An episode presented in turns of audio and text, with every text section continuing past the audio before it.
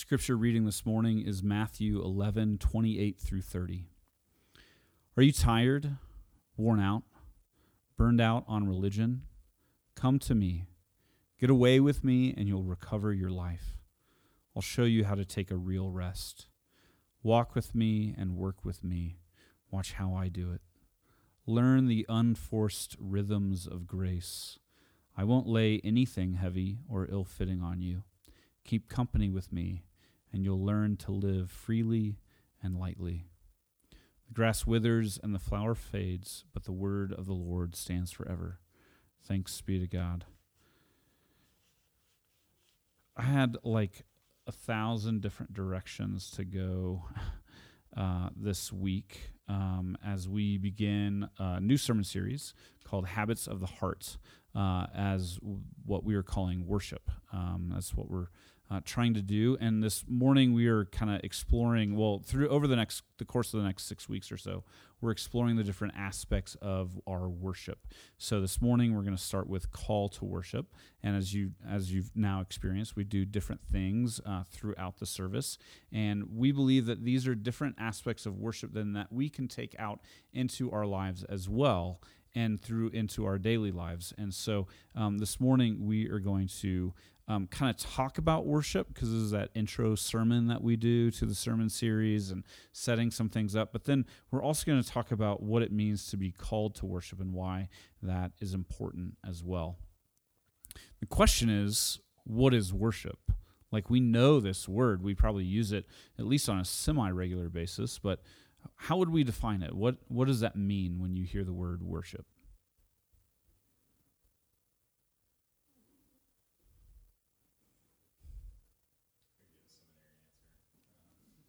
Do it. That's where you're at.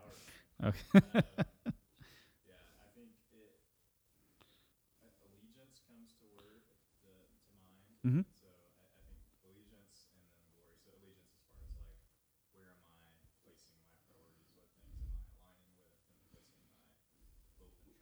And then yeah, uh, glory, giving glory. So the right, um, giving God or or the, broadly worship a thing in, in an amount of like distinguished status. Yeah. Yeah. Yeah. A little bit. mm-hmm. Mm-hmm. To what? Absolutely. Yep. You took like half my sermon away from me, so just Yeah. Yeah. It's what we pay attention to. It's where our focus is. Uh, it's where our affections go. It's giving glory. Glory is the word weight. So we give weight to something and it has pull and dimension. It has a gravitational force in our life. Uh, diction, dictionary.com uh, defines it as reverent honor and homage paid to God or a sacred personage. I think that's almost too narrow because we give weight, we give honor to a lot of things in our life. Worship is paying attention to something that's near to our hearts and that can even be ourselves and quite often it is ourselves. The whole world is kind of focused on making us believe that we are the most important person in this but they only do that so that we buy their products we pay more attention to them we follow them on this or that platform etc it could be a celebrity it could be an insta famous person but as we begin to look at like even if we if you began to dissect my instagram feed it would be like cool cars. It would be um, raw denim. It would be too many watches that I can't afford.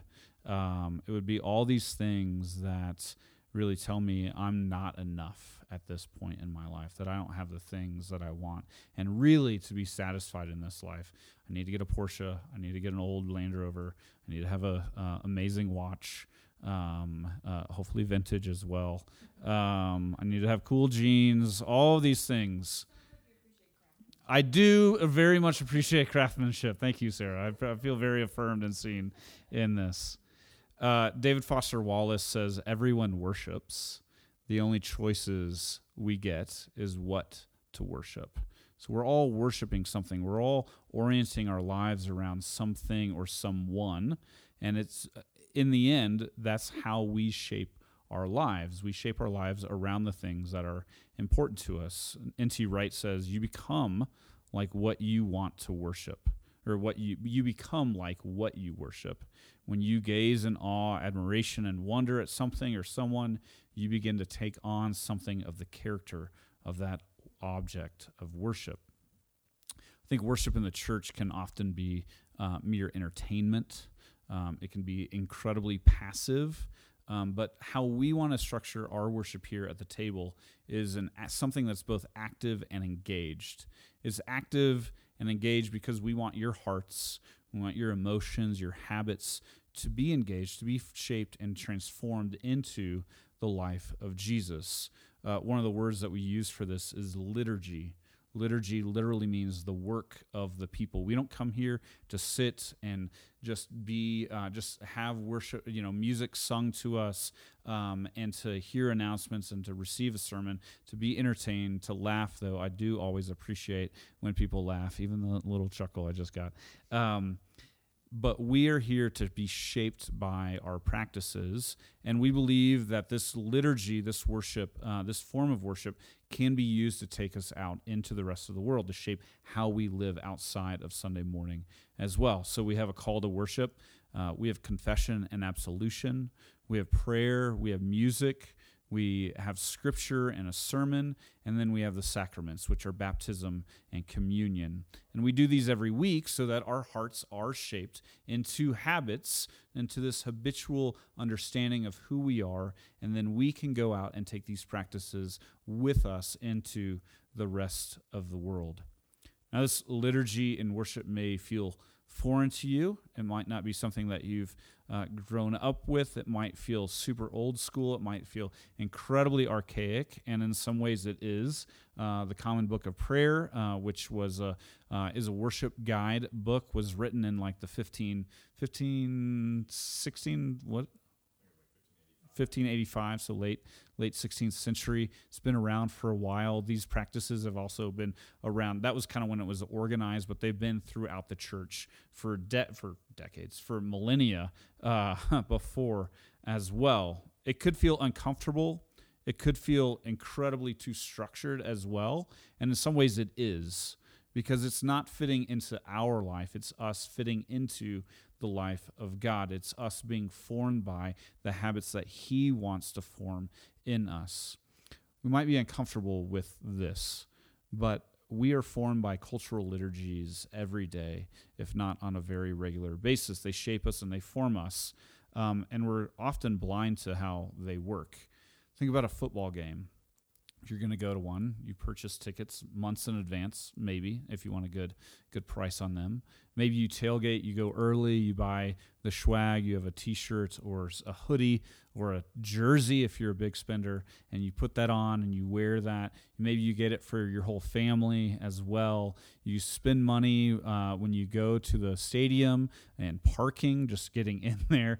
Uh, you uh, uh go to the concessions. You get caught up in what's going on. You learn the chants and the cheers, and throughout this, the game, you yell and you sing and you moan and you glory in every footstep that the players take on the field. Your emotions rise and fall with every play, successful or not. And at the end of the game, depending on how much money you've quote unquote invested in going and how much time you've spent, whether it's a, you know a, a home game or if you've traveled to see the team as well, you are either incredibly elated for the win that you got or incredibly depressed in the loss that you've received because we have been shaped and formed into what is going on at the game and our emotions and our hearts and our identity is shaped and formed in that as well. We count ourselves more than spectators when we go to these games because the liturgy of and the rites and the rituals that we partake in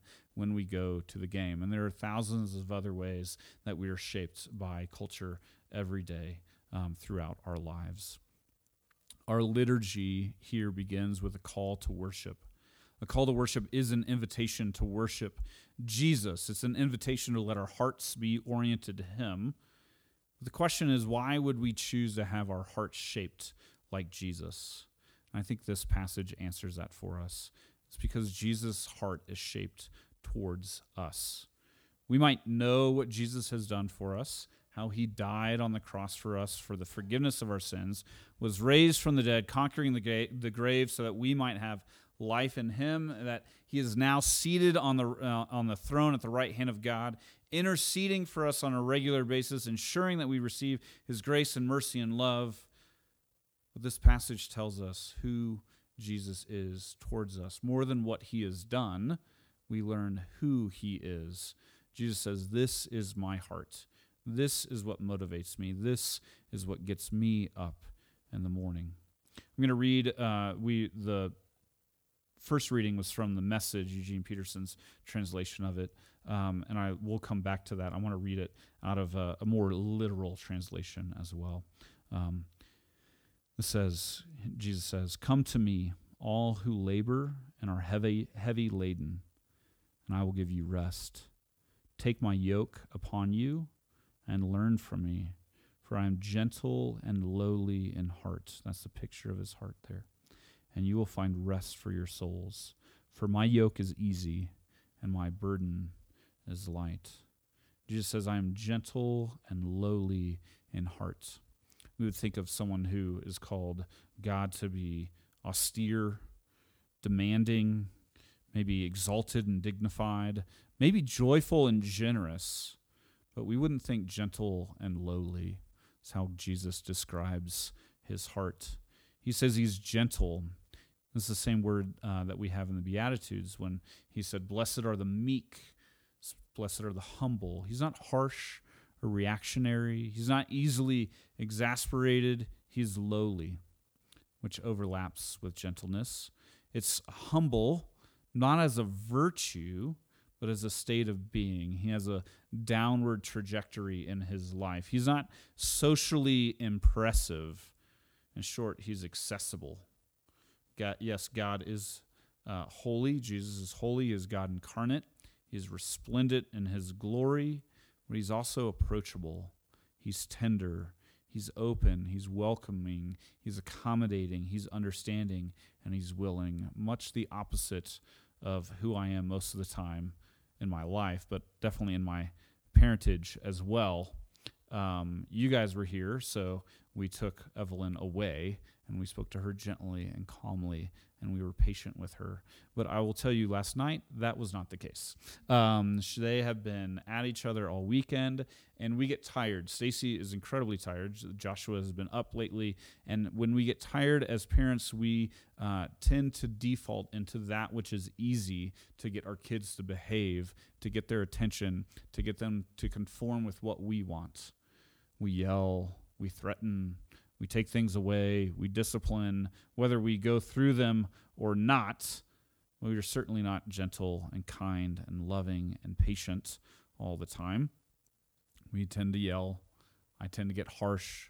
I make threats. I get mean. I get loud. Sometimes I even say, like, hey, this is the only way I can get your attention. And then they have my attention, and then they look very um, sad, and my heart kind of breaks a little bit. And then I get puffed back up a little bit, like, well, you did this to yourself. This is not Jesus' way. He gets down on his knees. He remains gentle and lowly. He opens his arms. He speaks kindly and patiently and lovingly to all those who come to him. He says, Come to me, all who labor and are heavy laden. As Peterson translates it, are you tired? Are you worn out? Are you burned out on religion? Come to me. Get away with me, and you'll recover your life. Jesus is not here for all those who have it together. He's not here for those who just want to live a life of leisure. He's not here for those who can, uh, who we would consider successful in their lives, those who are healthy, those who have it all together. He's here for those in need, those who feel overwhelmed by the flood waters of life, whether literal or metaphorical, those who are tired, those who are grinding it out, those who never get a break, who are hustling, who are dry and parched. Uh, Martin Luther says, those who are fatigued and overwhelmed. John Calvin says, It's our failure that makes us fit to receive his grace. This is who Jesus welcomes to him. You don't have to have it together to come to him. And in this, Jesus affirms that our life is hard. Our life is laborious. Here we see two different types of rest that he's giving to, to us. He says, Are you burdened? Are you heavy laden? Do you, ha- do you labor? I will give you rest. He sees our physical work. He sees what we go through, the, the toil that we have in this life, in our work, in our studies, in just the physicalness of our being. We are exhausted. Our moms, especially in this world, are exhausted. They never get uh, a moment off.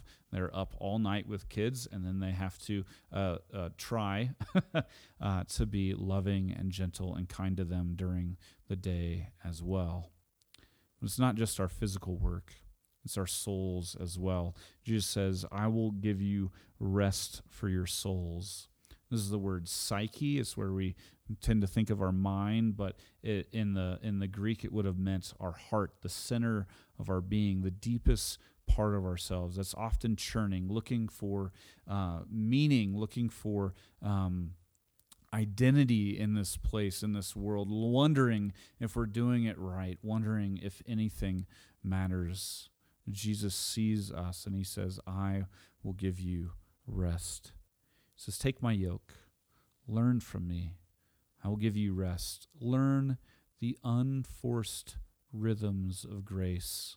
I will give you rest for your souls.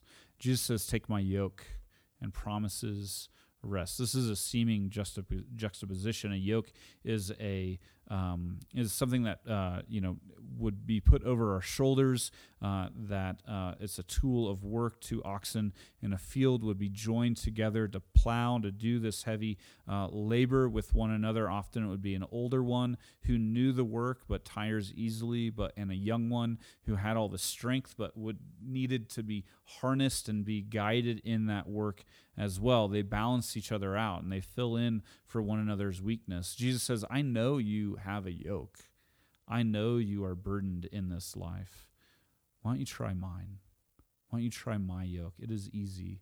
My burden is light.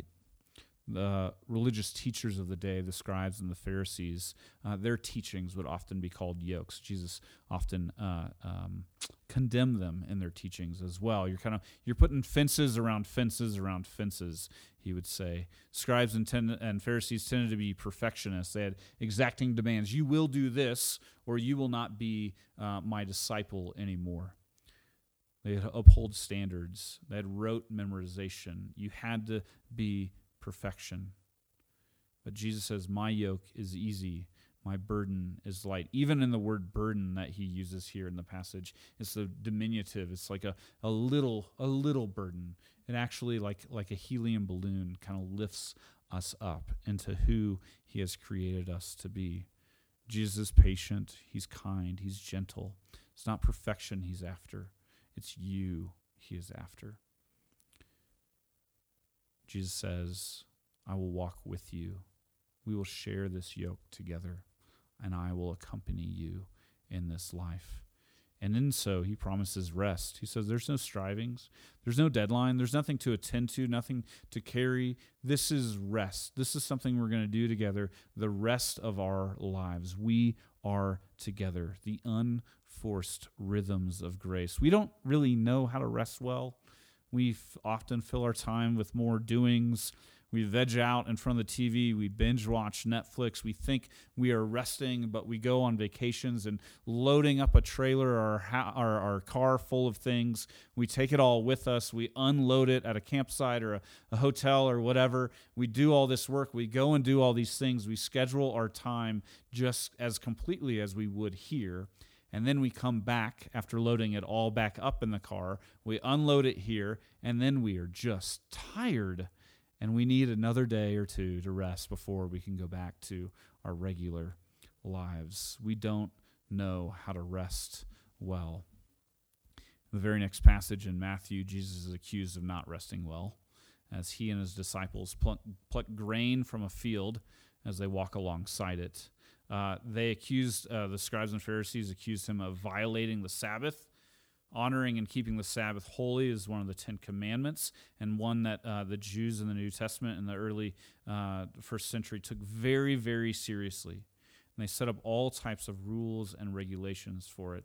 And it was a day reserved for worship.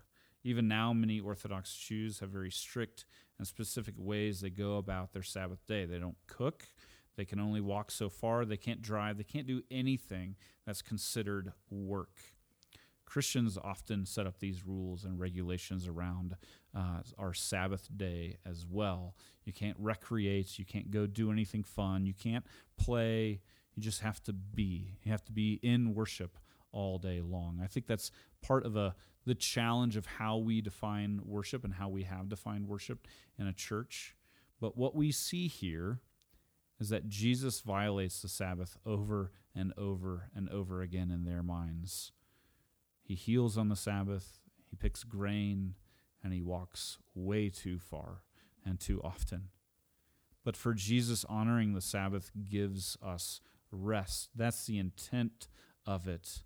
It reminds us that He is in charge, that God is taking care of all things. We can rest from our work, our labor in the Sabbath, because in doing so, we are affirming that God is taking care of it, that He is watching over us, that we are finite, that we are limited in our being, and that God is not. He is infinite, He is unending in His caring towards us.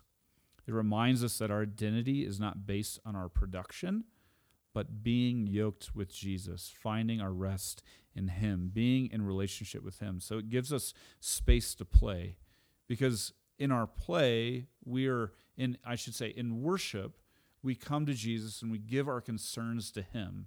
We pray and say, God, please take care of this thing. And then when we go to play, we then leave those things at God with you know with God for him to take care of so that we can then have our minds on things that are that give us life truly that give us rest because in our play just as in our worship we are affirming that God is in control and we are leaving our burdens before him believing that he is tending to them Peterson said worship is a strategy by which we interrupt our preoccupation with ourselves and attend to the presence of God. Worship doesn't satisfy our hunger for God, it whets our appetite. So we keep coming back over and over and over again to affirm what the psalmist says to taste and see that the Lord is good. When we are called to worship, we are invited to let our hearts find their rest in Jesus' heart for us and this heeding this invitation and finding rest, we are then free to invite others into this worship as well. In the habits of the heart, the unforced rhythms of grace aren't just confined to a Sunday morning, they are meant to shape our whole lives. They're to give us practices that we can take outside of this place with us.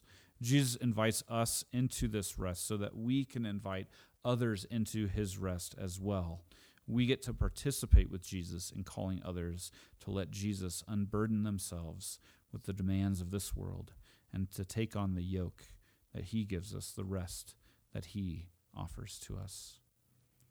Are you tired? Are you worn out? Burned out on religion? Come to me.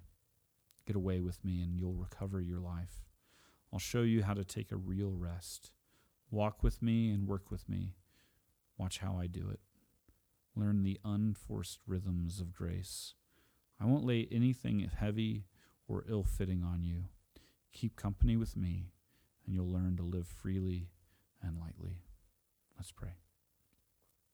Father God, we are we're grateful um, that you don't demand things from us, that you give us rest, that you give us peace, uh, that you give us yourself so that we can go about this life knowing that we are not alone, knowing that our identity and worth is not based on what we do, how much we produce, how we spend our time, but that it is based on you. Lord, give us rest. Give us the peace that only you can give us. And we pray that um, we would be able to see what you are doing. Lord, open our eyes, eyes to those around us who you long to uh, invite into this rest as well. give us courage um, and give us grace. Uh, give us courage to invite them and give us grace when um, when we don't. Um, know, help us to know that you still love us and that you still invite us into your rest, into your heart. We pray these things in the name of the Father and the Son and the Holy Spirit. Amen.